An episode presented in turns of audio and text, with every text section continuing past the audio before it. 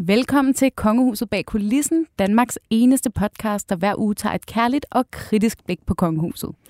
I den her uge skal vi tale om søndagens fejring af dronning Margrethe på Amalienborg, hvor vi for første gang siden krisen i kongehuset brød ud, så familien samlet i forenet og smilende flok. Og betyder det, at vi nu endegyldigt kan regne med, at kongefamilien er gode venner igen? Det skal vi snakke om i udsendelsen i dag. Vi skal også se nærmere på kongehusets gavepolitik – i det norske kongehus er der nemlig fuld åbenhed om de gaver, de kongelige modtager, men i Danmark er man altså ikke meget for at fortælle offentligheden om, øh, om hvad man, øh, man får ind.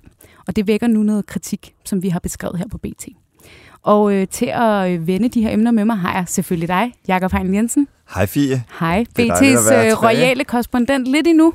Lidt endnu. Og, øh, og jeg har jo øh, lidt besluttet, eller aftalt med dig, at jeg vil gerne presse al den royale juice ud af dig, jeg kan, indtil Inden. du smutter til Berlinske. Det er meget sjovt. Altså min, øh, min exit øh, som royal korrespondent, øh, den er i virkeligheden ved at være nærmest lige så lang som Ulf Pilgaards exit ja. for Cirkusrevyen. Øh, Men vi har selvfølgelig også nogenlunde samme øh, øh, hudfarve. Det vil jeg sige. Ja. Måske den eneste mand i Danmark, der er sådan tilnærmelsesvis lige så brun som dig. Det er nok ham. Ja. ja. Men det er dejligt at være med igen. Det kan være, at jeg kan få Ulf med en gang imellem. Altså, så er det lidt som om, Han er at du også står dronning, ikke? Det er det. Ja. Det er det. Det kan være sådan lidt, kan føle, du er med. Jamen, øh, altså bare lige så, hvis der er nogle lytter, der er interesseret. Det er så, øh, Jacob, det er så tredje sidste gang, du kommer til at være med, og din sidste, faktisk dag på BT, bliver den 4. maj. Ja. Øh, hvor du så også faktisk er med i det her program, og vi skal nørde igennem på Charles Kroning, der jo så er to dage senere. Mm. Så har jeg lige noget fri, og så starter jeg på Berlingske ja. 1. juni. Ja. Jamen, jeg nyder det, mens jeg har dig. Og øhm, jeg vil bare lige øh, have lidt et hængeparti for sidste uge, fordi jeg fik jo lidt hængt øh, min øh, svigermor ud øh, i det her program. øhm, og der er lidt svigermor nyt, fordi øh, nu har øh, hun fået hørt podcasten, og jeg har ligesom fået en sms om, at øh, den er absolut godkendt. Øh, KH, din iskolde svigermor. så øh, altså, så langt, så godt, så har jeg i hvert fald øh, forløb i den støtte. Men det er den vigtigste Det er den vigtigste støtte, ja. Og jeg vil også sige, at jeg har fået beskeder fra flere af jer derude, der lytter med på Instagram og, og på e-mail, og tak for det, det er dejligt. I må endelig skrive og øh, stille spørgsmål og komme med forslag og alt, hvad I har lyst til. Der er virkelig også gør. mange, der har skrevet til mig, at de er så glade for, at øh, podcasten fortsætter, fordi øh, at den, den har jo også kun eksisteret i siden september, og det bliver jo næsten ærgerligt at, at lade den gå i, i graven, så det vil jeg det er, det er dejligt, du fortsætter. Vi fortsætter ufortrøden. Jamen, øh, lad os øh, springe direkte ud i det, fordi øh, sidste uge talte vi jo en del om øh, den forestående fejring, og i søndag skete det jo så, at dronning Margrethe fyldte år mm. og havde inviteret familien med på balkongen på Amalienborg. Og, øh, og du stod jo dernede ja. øh, foran Amalienborg og, og ventede. Øh, og så sker det jo. De kommer ud alle sammen, og prinsesse Maria er der også. Ja. Øh, Overraskede fin, det dig? I en fin lyserød kjole, som jo på mange måder sådan... Øh, øh, var, hvad hedder det, øh, stod lidt ud fra, øh, fra, fra det andet tøj, så det var sådan meget markant, kan man sige, at, øh, at, at hun var der. Der var ikke nogen, der var i tvivl om, at Marie var der, men... Tror du, det er bevidst? Mm, det ved jeg ikke. Det ved jeg ikke. Altså, tøj er jo altid noget, man, øh, man, man tager på for at sige et eller andet, tænker jeg. Yeah. Så jeg tror da gerne, hun vil, øh, jeg tror da gerne, hun vil se sig og cementere, at hun er en del af kongehuset. Men jeg vil sige, i slutspillet øh, op til, for det var jo sådan det, øh, i hvert fald øh, underholdningsjournalister og kongehusjournalister, de havde set mest frem til, om, om hele familien var samlet. Så jeg vil sige, i slutspillet, der overraskede det mig, der, der overraskede det mig ikke så meget, at hun var med.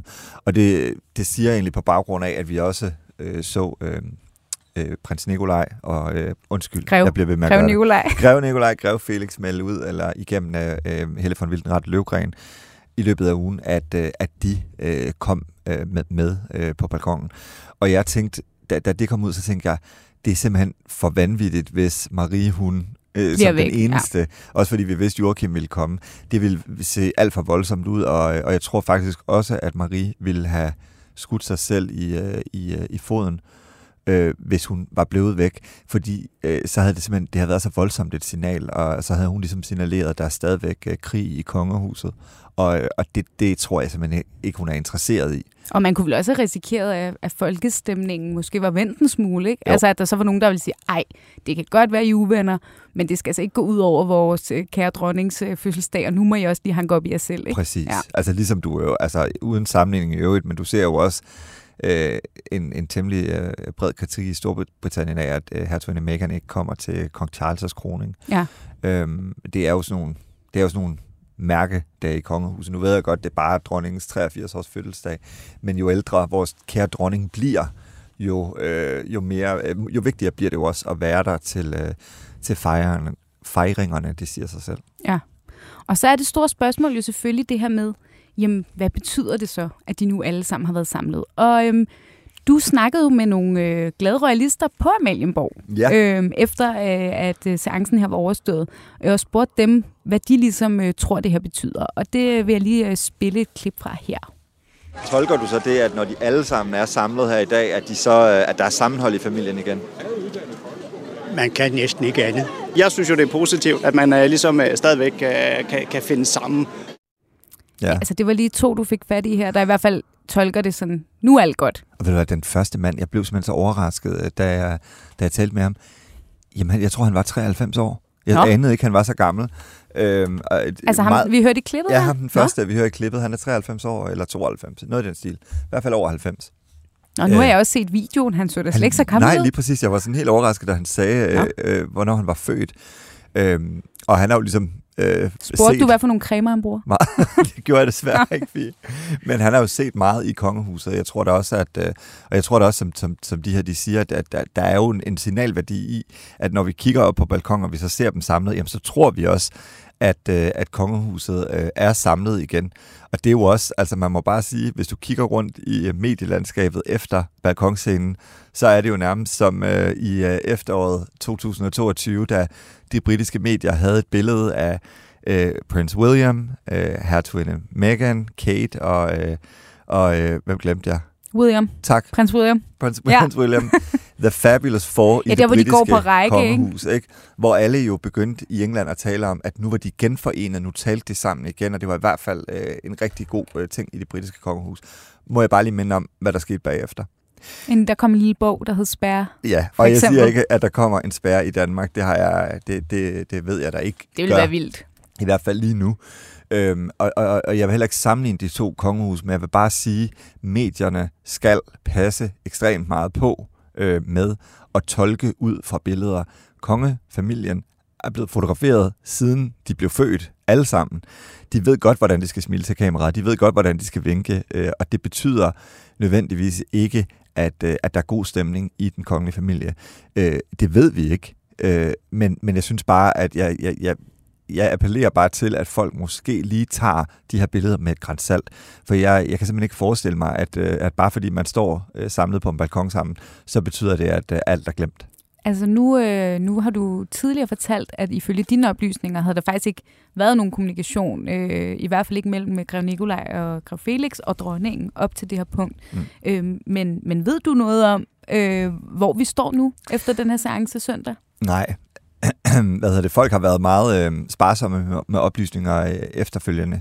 Øh, der er jo selvfølgelig blevet talt om, om nogle ting. Spørgsmålet er, hvor meget øh, der er blevet talt om.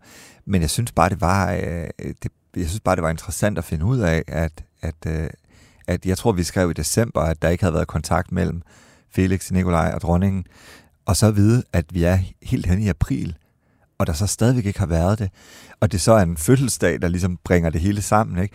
Ja, altså, jeg, jeg kan kun forestille mig, at det må have været ekstremt svært at gå ind i det lokale øh, og sige hej til farmor efter alt, øh, hvad der er sket. Og noget må de jo have talt om. Jeg tænker, at jeg får dårlig samvittighed, hvis jeg ikke har ringet til min farmor i sådan et par uger. Ja. Altså, Men hvis din farmor så havde øh, droppet Fie, så du bare havde Vest, hvordan havde det så været, tror du? Jamen, nu vi deler ikke efternavn og sådan noget, men okay. det er en længere historie. Den kan vi tage en anden gang. men, men nu siger du det her med, at man skal passe på med at tolke på billeder. Mm.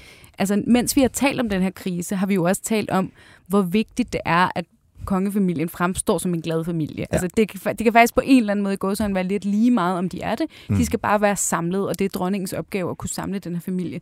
Så, så kan man ikke et eller andet sted sige, at hvis de formår at, at fremstå glade, samlet, og kan gøre det her en gang imellem. Altså nu flytter øh, prins Joachim og prinsesse Marie til Washington. Mm. Hvis de kan sådan en gang imellem lige øh, stå og vinke og smile, hvis de så stadigvæk er uvenner, altså bag tæppet, er det så ikke egentlig lidt ligegyldigt, sådan hvis vi skal kigge på sådan kongehusets virke som... Jo, du, du har nok ret, og du har, øh, du har nok også en pointe i det. Er det ikke det, de skal være, det der glansbillede udad til for os, som, øh, som vi tror på, øh, fordi at de står og, og smiler. Men jeg synes jo bare altid, at, at det er mere interessant at komme ned i, i substansen og finde ja, ud af, hvad der i virkeligheden øh, sker øh, i en, en, en familie. Men det er da klart, at de... Øh, de, hvad hedder det, imødekommer de danskere, der gerne vil have et samlet kongehus ved at øh, stille op på det der billede, fordi du kan jo øh, nu endevende for eksempel billedbladet øh, i lykkelige historier om øh, den her forsoning. I øvrigt også øh, ser og hører, at hele ugepressen er med i den her forsoningshistorie. Øh, øh, men jeg mener jo bare sådan, altså vi kan jo godt lege, at alt er godt, øh, og vi kan godt lege, at, at glansbilledet lige pludselig er intakt igen, og, og vi tror på den lykkelige fortælling om, øh, om kongehuset, og at alle er glade. Men sådan journalistisk set, der, der synes jeg bare ikke, at man kan konstatere det, eller øh, drage den konklusion. Øh, der er noget symbol i det, og det er selvfølgelig også øh, det, man bruger så meget med kongehuset. Men jeg vil bare advare mod, at man, øh, at man, at man tror, at, at så er alting godt.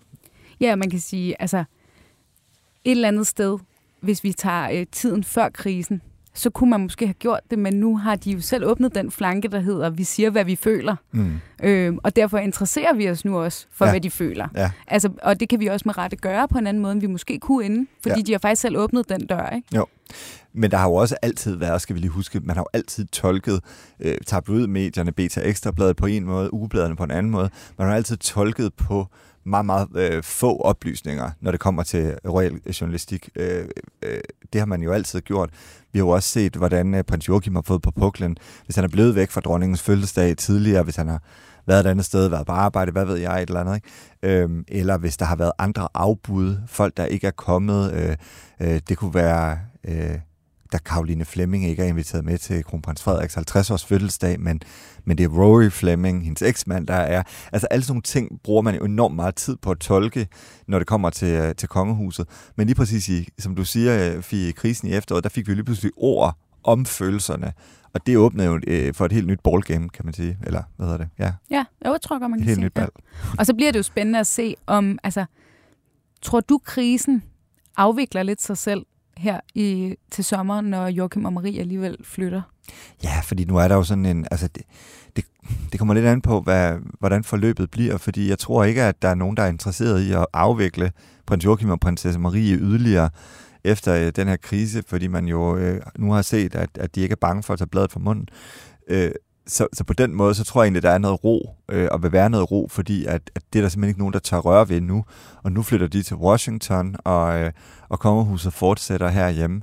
Så, så jeg kunne godt forestille mig, at der kommer sådan en længere periode øh, med, med, med fred i familien. Men, men det er jo også en periode, vi går ind i, hvor vi i højere grad øh, ser fremtidens kongehus øh, foran os. Og, og, og der bliver det jo endnu mere klart, øh, at det rykker i, øh, i selvfølgelig dronningen til at starte med, men så også i kronprinsparets retning. Øh, det har vi også set nu med dronningens operation og hendes sygdom og sådan noget. Ikke? Så jeg tror, det bliver mere tydeligt i fremtiden, hvad kongehuset er i Danmark. Øhm, og, og, og så må vi se, hvordan prins Joachim og prinsesse Marie får det i DC. Det bliver spændende at følge. Og nu tager vi en skiller. Det gør vi.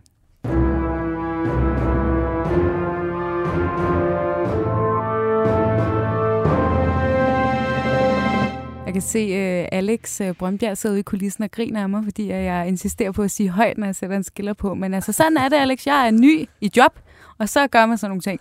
Øhm, nu laver jeg en øh, elegant overgang til øh, vores næste emne, og jeg vil starte med at spørge dig, Jacob. Øh, hvad er den øh, bedste gave, du nogensinde har fået? Jamen, det er faktisk for nylig, der fik jeg en øh, lampe af mine forældre. Den var, øh, den er utrolig smuk. Hvad hedder, jeg kan ikke engang huske, hvad den hedder. Det er pinligt. en lampe, jeg fik Men en meget, meget dyr lampe, som jeg er meget, meget, meget glad for. Nå? Øhm, ja, det tror jeg er den bedste Nå, gave, jeg har fået. nok. Den bedste gave, du nogensinde har fået, har du lige fået. Nå? Ja. Hvad, hvad med dig? Åh, oh, det, ej, det har jeg ikke tænkt over, at jeg skulle svare på. Nu skal øhm, du ikke sige sådan et eller andet kedeligt som køkkenlåge eller en m eller et eller andet.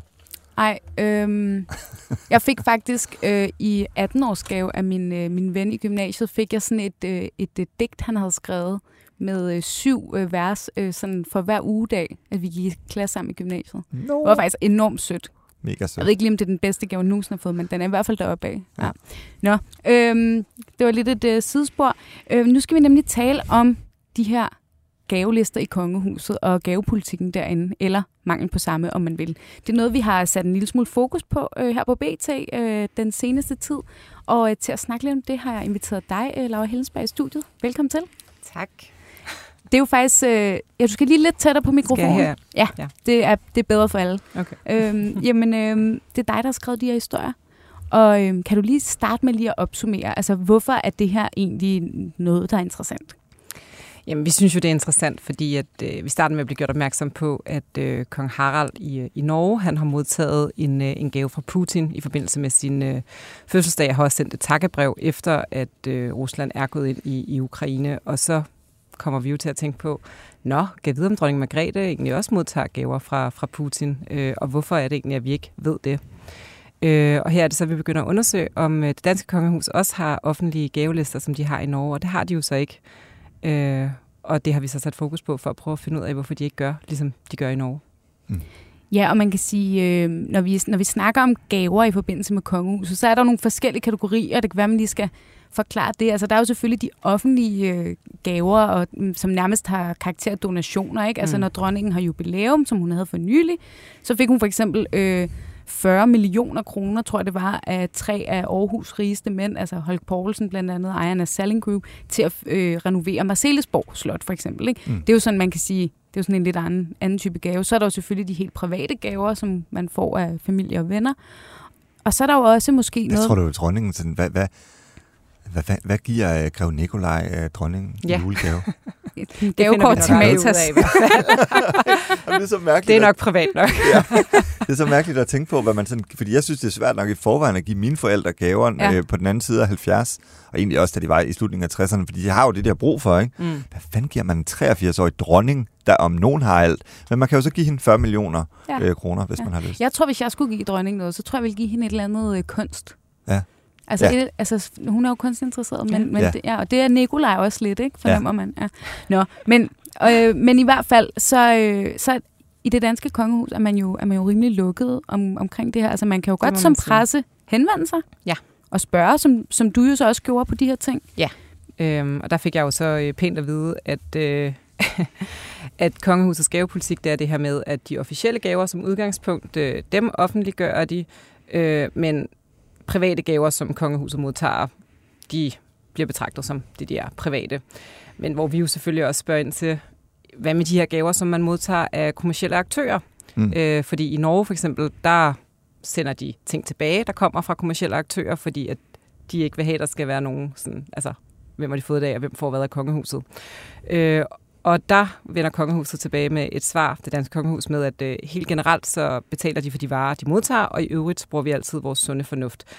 Øh, men når det siger helt generelt, så ligger der jo også i det, at nogle gange betaler de jo ikke for de mm. ting, de så modtager mm. af kommersielle aktører. Og det er jo meget interessant, fordi yeah. vi ved jo ikke, hvad det betyder for det forhold, de har til de kommersielle aktører. Nej, det kan jo lige, det kan være, at vi lige skal sådan understrege kommersielle aktører. Det, er sådan, det lyder også sådan meget øh, storladen, men det er jo egentlig også bare firmaer. Klar. Altså, så det vil sige, øh, nu, jeg, jeg ved ikke, om I kan huske dengang, øh, kronprinsesse Mary havde de her Nike-sko på øh, med de her bobler under, sådan, og det blev en stor historie, hun havde de her meget moderne sneakers på. Det var under et besøg i Milano, som ja. jeg husker det. Ja. Øh, jeg har jo ikke de samme sko, men, øh, nå, men dem havde hun på, og, og det blev skrevet stolpe op og stolpe ned om. Øh, og vi aner jo faktisk ikke. Det kan være, hun har købt de Nike-sko helt selv. Det kan mm. være, hun har fået dem af Nike. Altså, mm. vi, men vi ved det ikke. Vi ved det ikke, fordi Nej. vi ikke øh, offentliggør det. Og de har ikke nogen regler på området. Og i Norge var det jo sådan, at, øh, at øh, Mette Marit øh, modtog en øh, taske fra Valentino. Mm. Og det skabte nemlig kritik, altså at hun modtog den, og så var det, at man efterfølgende måtte gå ind og lave de her regler om. Men det vil sige, at på, på nuværende tidspunkt, der kan, der, der kan det sagtens ske, at, øh, at en masse for eksempel designere øh, øh, sender tøj til kronprinsessen, uden at det bliver opgivet nogen steder. Altså det kunne for eksempel være noget af det, som de Helt vil kalde øh, private, eller undskyld, øh, kommersielle, kommersielle aktører, aktører ja. som, som sender ting. Og det har vi så ikke nogen indsigt i, øh, som, øh, som hverken presse eller befolkning. Hvad. Øh, og, og, og det er jo på en eller anden måde også, øh, det kan jo også være kontroversielle aktører. Altså her tænker jeg for eksempel på Eko, mm. øh, Rockwool, øh, nogle af de firmaer, som der har været sat fokus på. Vi ved det ikke. Det er det, der er sådan lidt underligt ved det, ikke? Og det er faktisk en anden sjov ting, øh, som, jeg, øh, som jeg bemærkede, da jeg også læste lidt op på den her sag, at i Norge har man faktisk også droppet at have kongelig hofleverandør. Nå. Altså, det er jo faktisk det er jo næsten at tage den skridtet videre, ikke? Fordi jo. nu siger du selv Eko, det ja. har der jo været en lang sag om, og hvor man har... De blev droppet. Ja, de blev jo droppet, ikke? Men vi har jo stadigvæk øh, massevis af andre kongelige hofleverandører stadigvæk, ikke? Og ved du, mm. ved du hvem en af dem er? For jeg sidder, nogle gange så sidder sådan, du ved, så falder, så sidder man lige og nørder lidt eller et eller andet.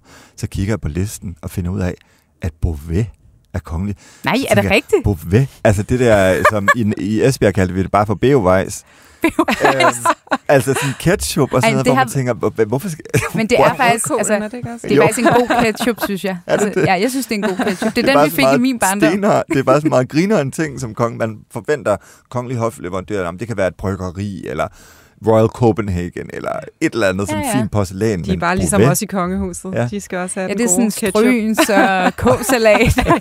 det var fedt, hvis cigaretfirmaet Karelia ja det som dronningen rigtigt. elsker at ryge cigaretter fra, ja. var kongelig hofreporter. Men så, øh, sådan er det ikke. Ja. Nå, men... Øh, men, Nå, men og øhm, i forbindelse med de artikler, vi har skrevet, Laura, der, har vi jo også, øh, der har du jo også talt med Jesper Olsen, mm. øh, som er formand for det, der hedder Transparency International Danmark. Øhm, og ham lavede jeg et lille interview med, inden vi gik på her, hvor han lige uddyber, hvorfor han synes, det er et problem, at, øh, at kongehuset øh, har valgt ikke at være åbne omkring de her ting. Øh, så det tænker jeg, vi lige hører en gang. Jesper Olsen øh, fra Transparency International, kan du lige øh, præsentere dig selv til en start? Jamen, jeg hedder Jesper Olsen, og jeg er formand for den danske afdeling af det, der hedder Transparency International, som er en global organisation, som bekæmper korruption og magtmisbrug. Og nu har vi jo på BT skrevet lidt om øh, kongehusets gavelister, eller gavepolitik, om man vil. Og, øh, og vi har jo talt med dig i den forbindelse. Du synes ikke, det er optimalt, at man i kongehuset ikke åbner sine gavelister for offentligheden. Kan du forklare, hvorfor du synes, det er et problem? Altså, jeg synes, at den måde, kongehuset omgår gaver, det er noget, der hører øh, forrige århundrede til. I en moderne tid, der skal der være åbenhed og transparens, og det, som er særlig vigtigt i forhold til kongehuset, det er jo, at de får et relativt stort beløb af staten øh, i deres apanage. Det gør de jo selvfølgelig, fordi at vi skal have et kongehus af et vist niveau, og kongehuset har jo naturligvis en stor øh, interesse øh, for, for omverdenen. Det er også derfor, vi sidder og laver en øh, podcast øh, her. Men der skal det bare ikke være sådan, at man, om jeg så må sige, kan købe sig adgang til kongehuset, eller man skal kunne købe sig øh, til at få øh, den, øh, hvad det hedder, um, ekstra opmærksomhed, eller den goodwill, det giver ved at være associeret med kongehuset. Det jeg i virkeligheden er bange for, det er, om der er sådan en noget for noget relation mellem kongehuset og øh, dem, der giver dem gaver. Og vi har jo set i øh, Norge øh, et eksempel på, at man gjorde op med den her øh, lukkede gavepolitik tilbage i 2015, og i det norske kongehus har man i dag faktisk helt åbne gavelister. Du kan gå ind og klikke, og så kan du se alt, hvad kongehuset har modtaget øh, til en værdi over 1000 kroner. Og, øh, og så er der ligesom øh, kommersielle gaver, det bliver sendt direkte retur. Er det sådan en model, du synes, man skulle indføre i øh, det danske kongehus? Ja, det synes jeg.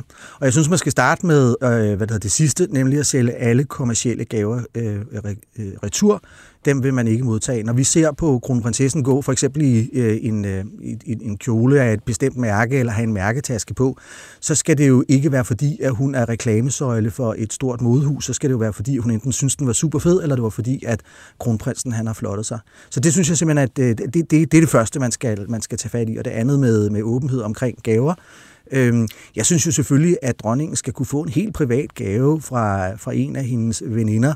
Der skal også være en pige på, på 12 år, der sådan har, har strikket øh, et halsterklæde til dronningen og gerne vil give hende det i, anledning af hendes fødselsdag.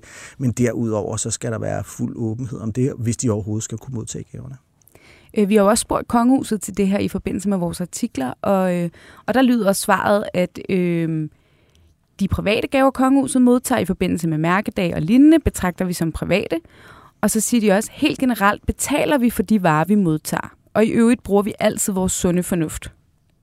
Øh, så man kan sige sådan, kan vi ikke bare regne med, som kongehuset siger her, når de bruger deres sunde fornuft, øh, de kan godt selv vurdere, hvornår øh, det, er, øh, det er nødvendigt at lægge det frem, og hvornår det ikke er. Men sund fornuft kan jo godt sættes på formel, og det jeg siger her er jo sund fornuft, det er bare sat på formel. Jeg synes, jo, i alle sådan nogle sager som dem her, der skal vi have sondre mellem tillid og blind tillid. Jeg har sådan set tillid til kongehuset, og også stor tillid til dronningen og kronprinsparet om, at øh, hvad det hedder, de har en, øh, en sund fornuft, men jeg har ikke blind tid til det, og det er i virkeligheden det, de skal beskytte sig imod, ved at have en større åbenhed om det her. Jeg synes, at, at kongehuset og kongehusets administration i virkeligheden bør hjælpe kongehuset med at komme ind i den moderne tid. Og til den moderne tid, der hører der altså også bare, at man får ryddet op i det her, og der er åbenhed og transparens om sådan nogle ting. Ja, således øh, Jesper Olsen. Øhm, og, og Laura, må jeg lige spørge dig, fordi nu, nu nævner du, hvad kongehuset har svaret, øh, når vi har spurgt dem. Men hvad siger de til den her norske model? Jamen, der siger de jo ikke noget. Altså, vi har jo flere gange spurgt dem til, hvorfor de ikke bare gør som i Norge, når vi har forholdt dem, at der er eksperter, der kritiserer dem, øh, som for eksempel Jesper, som vi lige har hørt her. Øh, og svaret er, at der er ikke nogen kommentar til den del. Hvad er det nu, de siger præcis igen, Laura, altså til det svar, du har fået fra kongehuset? Jamen, det, altså, jeg har ikke fået noget svar til, hvorfor det er, de ikke gør som i Norge. Nej, men det andet svar, du har fået... Øh... Øh, det store svar er, at kongehusets gavepolitik er, at officielle gaver som udgangspunkt offentliggøres for modtagelsen. Størstedelen af de gaver bliver en del af vores fælles kulturarv i form af kunst, inventar eller bygninger i de kongelige slotte og parker med offentlig adgang eller i lokaler, der benyttes i øh, officielle sammenhæng. Og private gaver, de betragtes som private. Ja. Og det er det svar, Ja, og det er ligesom, det er jo, tolker jeg, den del, der ligesom omhandler alt det, altså for eksempel de 40 millioner, jeg nævnte, eller ja. når dronningen øh, får en, en, en skænket en have eller en bænk. Eller, og så er der den anden del, som er det der med, at vi bruger vores sunde fornuft, som det jeg de tolker som, det er de kommercielle. Ikke? Ja. Men, men, det, men, men det virker jo bare underligt, at der ligger en, hvad kan man sige, en køreklar i så en plan ja. i Norge, mm. som man ikke øh, er interesseret i. Og, og hvad, hvad tror du, Jacob, det kan skyldes? Men må ikke bare lige sige, det der uh, citat, altså det, uh, jeg vil gerne lige sige to ting. Et, de svar, kongehuset kommer med i den her sag, de er selvfølgelig ikke fyldsgørende nok. Det siger sig selv. Man kan jo ikke bare sige, i øvrigt bruger vi altid vores sunde fornuft. Altså, det er jo ikke noget svar. Øh, der må de blive mere konkrete. Jeg synes også, at de i høj grad burde svare på, hvorfor de ikke gør som i Norge. Øh, altså, hvis vi skal snakke om åbenhed, så kunne man starte med at gøre Kongehusets kommunikationsafdeling en lille bitte smule mere åben, så man rent faktisk kunne få nogle svar øh, ud af dem, som ikke var sådan helt øh, på månen. Og, og, og, og sige, at i øvrigt bruger vi altid vores sunde fornuft det er jo ikke noget svar, for det giver os jo ingen indsigt i, hvad ja. det vil sige. Og det er jo også det, han lidt popper af her, Jesper Olsen, at det er, jo ikke, det er jo egentlig ikke, fordi der er nogen af os, og sikkert heller ikke i befolkningen, der, der tænker, at de får bare i al hemmelighed i ly af natten kørt øh, sådan øh, guldstole ind, eller et eller andet. Det er jo ikke, fordi vi tror, at der foregår alt muligt, mm. men så meget desto større grund er der vel egentlig til bare at Præcis. sige, så lad os lægge det åbent frem. Men vi, Som han vi, siger, vi har... det er jo at fremtidssikre kongehuset og lægge de her gavelister frem. Fordi hvis folk bliver mere mistroiske, som tiden den går, fordi vi har mere adgang, vi er mere digitale, vi følger med i mere, hvad der sker med det her kongehus, de kan ikke skjule sig lige så meget, så er det jo en god idé at fremtidssikre ved bare at sige, jamen her er listerne, der er ikke noget at komme efter. Og vi, altså, hvis vi kigger på politikerne, så, øh, så stemmer vi jo også på politikerne, fordi at vi har en tillid øh, til dem. Men gang på gang kan man jo se i medierne, at den tillid bliver misbrugt, eller de ikke øh, hvad hedder det, gør tingene ordentligt. Øh, det kan være, at man øh, parkerer ulovligt. Der, der er jo mange politiske skandaler, så selvom vi har tillid til politikerne, så skal vi jo aldrig have blind tillid. Og hvis vi bare får et svar, som i øvrigt bruger vi altid vores sunde fornuft, det kan vi jo ikke bruge til noget. Vi bliver nødt til at, at komme øh, omkring det der med, at øh, den blinde tillid, som, øh, som han også taler om, ham fra Transparency International, det, det, det synes jeg er meget, meget vigtigt for kongehuset. Og i øvrigt, når man så har sagt det, så vil jeg også bare sige, at der har jo ofte været snak de sidste par år om kronprinsessens tøjforbrug på den ene, eller den anden og den tredje måde. Det er noget, som hun tit er blevet konfronteret med, fordi hun går ind for den grønne omstilling osv. Så, så altså, Øh, det er jo endnu en grund til at skabe mere åbenhed om, omkring det tøj, man rent faktisk får, hvis man får noget tøj. Det ved vi jo ikke, men hvis hun får noget tøj, så kunne man jo øh, øh, skabe en mere åbenhed omkring det, og dermed også vise, at man skar ned øh, på det punkt. Så det ville jo være en win-win på alle måder, hvis man gjorde ligesom i Norge.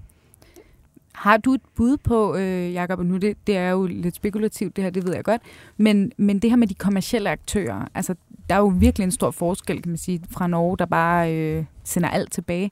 Altså hvorfor man ikke gør det i det danske kongehus?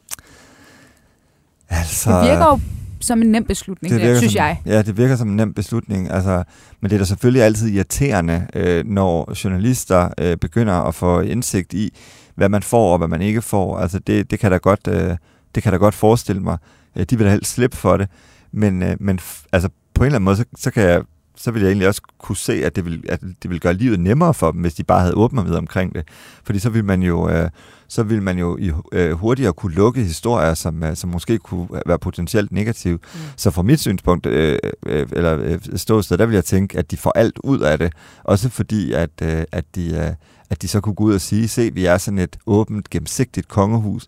Øh, det passer perfekt til, til Danmark, fordi sådan er vi også som nation. Ja. Øhm, og den moderne tid, vi ja. har bevæget os ind i. Altså, det er åbenhed, ja, der præcis. er så vigtigt og på dagsordenen for alle dem, der sidder i en magtposition. Ja. Det må man jo sige, kongehuset jo stadig ja. gør. Ja. ja. Og det sjove er faktisk nu, jeg læste lige nogle gamle artikler, altså om dengang det blev vedtaget i Norge, hvor, nu har jeg lige glemt øh, navnet, men Hofmarskallen i Norge, øh, til citat, faktisk brugte ordet, vi vil gerne fremtidssikre kongehuset. Altså, der var jo tilbage i 2015, ikke? Mm. Altså, det er jo bare lidt sjovt, at, ja. at det, det er alligevel otte år siden nu, ikke? Jo. Helt klart. Øhm, ja.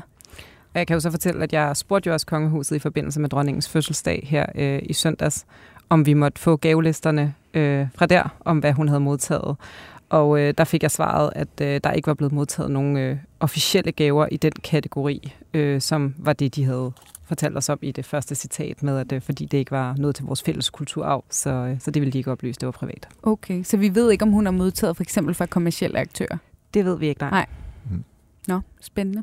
Altså det var jo for eksempel også øh, igennem de norske gavelister, som du sagde, Laura, at, at der ligesom bare stod, når kong Harald havde modtaget et eller andet fra Putin, ikke? Ja. Mm. Og så var der nogle skarpe journalister, der bemærkede det og ligesom... Men der ser du jo grunden til, Fie, hvorfor kongehuset formentlig ikke har lyst til, at de ting kommer frem, ikke? Fordi hvis der er sådan en dårlig historie i det, og de bliver nødt til at lægge det frem, så kan det jo også blive en, øh, en, en shitstorm for kongehuset. Men der må man også bare sige, så kunne man jo øh, helgardere sig ved at lade være med at tage imod gaver fra for eksempel øh, præsident Putin i Rusland og andre absurde øh, kukuk-diktatorer verden ja. over. Ja. Specielt hvis man også sidder i weekendavisen og siger, at han har kolde øjne.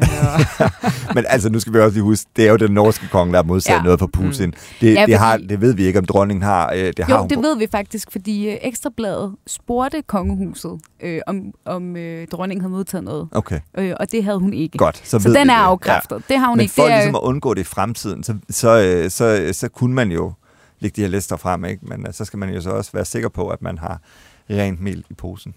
Det er jo det. Jamen, øh, Laura, øh, kommer du til at kigge mere på den her sag? Ja, det ja. tænker jeg helt sikkert. Ja. Vi bliver med at spørge kongehuset, til de giver os et svar på, ja. hvorfor at de ikke gør som i Norge. Ja, og det kan være, at vi lige skal runde af med at sige, fordi øh, vi har jo faktisk også lavet en YouGov på det her. Altså, ja. hvad synes danskerne egentlig om det? Fordi nogle gange kan det også være sådan, om er det bare de sure journalister, der skal, du ved, øh, finde et eller andet, øh, ja. de kan krasse i. Ikke? Og YouGov øh, er en meningsmåling. Ja, som, det er en meningsmåling, ja. som bliver lavet blandt et repræsentativt udsnit af danskerne, som det så fint hedder. Øhm, og, øh, og Laura, hvad, hvad viste den? Jamen, den viste i hvert fald, at 43 øh, procent mente, at øh, de skulle fortælle om, øh, hvad og hvem de havde modtaget ja. noget fra. Ja. Var det, er det, jeg tror faktisk, det er 46 procent. Men, 46 procent, ja, men okay. pyt med det. Men i hvert fald, og det var sådan noget 20 procent, tror jeg, 23 procent, der mente, at det var lige meget. Mm. Jeg bemærkede også, at vi har sådan nogle afstemninger i vores artikler, hvor... Øh, hvor øh, jeg tror, det var 8.000 mennesker havde stemt, og der synes 60 procent faktisk også, at de skulle åbne de her ja. øh, gavelister.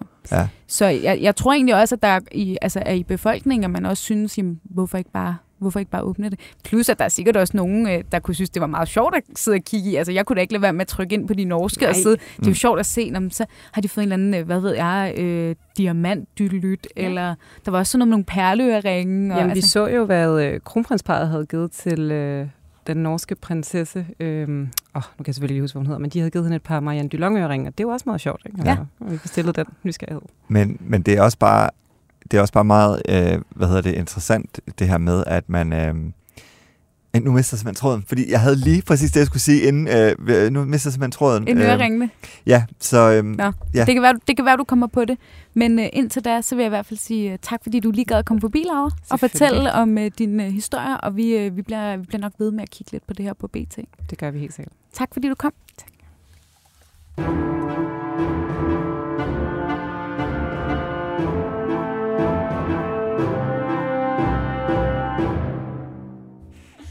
Nu, nu kan du slet ikke tænke på andet, end at du har tabt den tråd.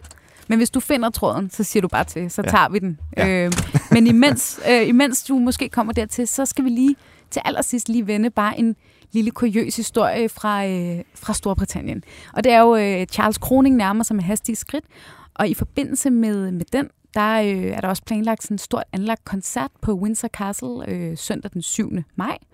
Øh, Coronation Concert. Og kong Charles vil jo gerne, vil gerne have en masse kendte britiske musikere til at spille. Men der er bare kommet afbud på afbud på afbud på afbud. Og det synes jeg simpelthen er en lille smule øh, morsomt. Altså, nu sad jeg lige og tjekkede op på det, og som det ser ud lige nu, der kan jo komme nye navne til. Der er hovednavnene til den her koncert, det er altså øh, Katy Perry, mm. som øh, for dem, der ikke lige kan huske det, er faktisk amerikaner. Øhm, og så hun det spillede jo også til, øh, eller sang jo også til Joe Bidens ja. indsættelse i januar 21. Og det gjorde hun godt, men mm. det er stadig lidt underligt som topnavn til en britisk konge, ikke? Jo. Og så Lionel Richie. Ja. Øhm, som, altså, Ham har jeg faktisk set i, uh, uh, til en koncert i Hollywood Bowl. Uh, af en eller anden grund en koncert sammen med Mariah Carey, hvor de ligesom var de to, ikke? Og jeg havde glædet mig mega meget til at høre Mariah Carey, og så viser det sig bare, at Lionel Richie var 10 gange federe. Nå, fedt. Ja. Okay, så det er så fedt. Charles skal glæde sig til... Så Katy Perry, Lionel Richie, og så er det Andrea Bocelli, ja.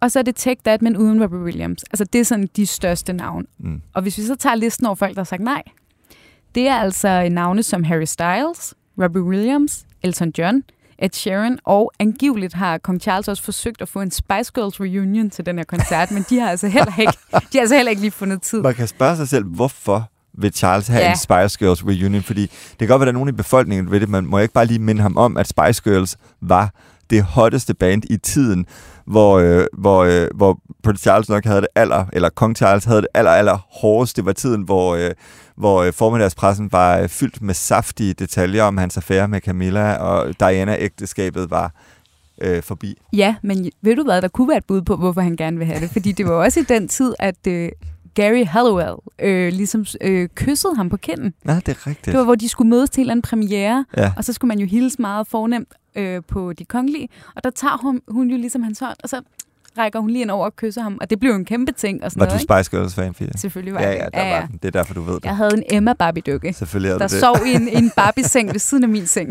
ja.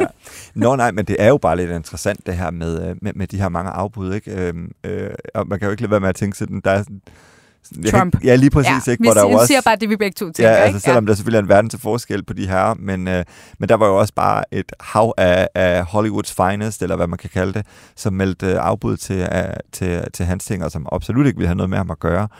Øh, men altså, hvorfor at det lige skulle være sådan med Charles, han er jo sådan ret Øh. Ja, altså det undersøgte jeg jo så lidt, og der er jo flere af dem, der melder afbud sådan, øh, med et begrundelse i tidsplaner. Sådan noget mm. med Ed Sheeran, han, jamen, han havde ikke tid, for han skulle planlægge en større turné, og Elton John havde vist heller ikke tid, og dyt, dyt, dyt. Men øh, nu læste jeg i øh, det sådan rimelig anerkendte musikmagasin Rolling Stone, der, øh, der var nogle eksperter, der ligesom kædede det sammen med kongehusets dårlige PR, mm. simpelthen. Altså, at, øh, at en ting er, at Charles har den profil, han har, men der har simpelthen været for mange møgsager mm. i det britiske kongehus, ja. og der var en gang, hvor det var det bedste, du kunne gøre for dig selv, det var at blive set med dem. Men der er det ikke nødvendigvis mm. længere, fordi du, du, du stiller dig jo på en side, mm. kan man sige. Ikke? Og det udstiller jo altså øh, nærmest på en lidt trist måde, hvad det er for en derute, det britiske kongehus har været igennem øh, her de sidste øh, par år. Selvom britterne stiller sig på øh, Charles og, og Camillas side i konflikten med Meghan og Harry, men så har der jo også været Prince Andrew der har været så mange konflikter. Øh, det er jo et, altså, det er jo lidt trist egentlig at sige, men det er jo et, et, et kongehus i, uh, i, i dyb krise endnu, ikke? Og, øhm, og derfor kan man måske godt forstå, at, at der er nogen, der tænker, det der, det skal vi ikke have noget med at gøre. Så er det nærmest mindre kontroversielt, og, øh, og hvad hedder det, øh, at, at, at spille til en præsidents indsættelse ja. måske, øh, selvom at jo kun halvdelen af, af ens fans muligvis kan synes, at den præsident er god, og den anden halvdel vil være imod den. Kongehuset skal jo have en samlende øh, funktion for et land, og, og derfor skal man jo helst også kunne mobilisere alle mulige former for øh, kunstnere til sådan en, øh, en, øh, en kroning. Ja. Jeg synes det i hvert fald lige umiddelbart, så virker det sådan en lille smule amputeret. Man må da håbe, de kan i sidste øjeblik hive nogle lidt større navne ind Men fra højre. Men kan take that? Altså uden Bobby, det er ikke rigtigt. Nej. Jeg har faktisk uh, mødt dem en gang, uh, interviewet dem for nogle år siden i England. Altså de er jo super søde, altså der, de, de synger jo stadig godt og sådan noget, men vi kan godt bare alle sammen blive enige om, at det, altså, det er jo ja. Robbie, der er det der stjernestøv i, ja. øh, i den gruppe. Ja, det er altså det er det. Jeg ved godt, de har kørt i mange år alene, men det er jo også dem som gruppe fint nok, men man mangler bare lidt den der sådan, altså ja, Sir Elton ham, John havde været fed at have, ikke? Jo. Altså, who knows, det kan da også være, der er et eller andet i forhold til Diana. Diana, ja, jeg føler, det han, jeg også. han spillede jo ja, meget velkendt til, øh, til hendes... Øh, ja, Ja, og Diana, hun havde jo sådan nogle lidt specielle øh, venskaber på en eller anden måde. Altså John var jo en af dem. Ikke? Hun var jo venner med alt fra verdens største popstjerner, øh, så til sin øh, øh negledame eller sin øh, hår, øh, hvad hedder sådan noget, frisør. Ikke? Og, øh, og, og det, er da, øh, det er da sikkert øh, ikke utænkeligt, at sådan en som Elton John har hørt øh, en ting eller to om, øh, om Charles i den tid. Altså prøv at høre, det er spekulationer, det skal vi lige understrege. Det er dybest, eller ikke dybest set, det er 100% spekulationer, men man kan måske godt bare sådan lidt at, at tolke på det. Ikke? Jo, det er det. Det kan man.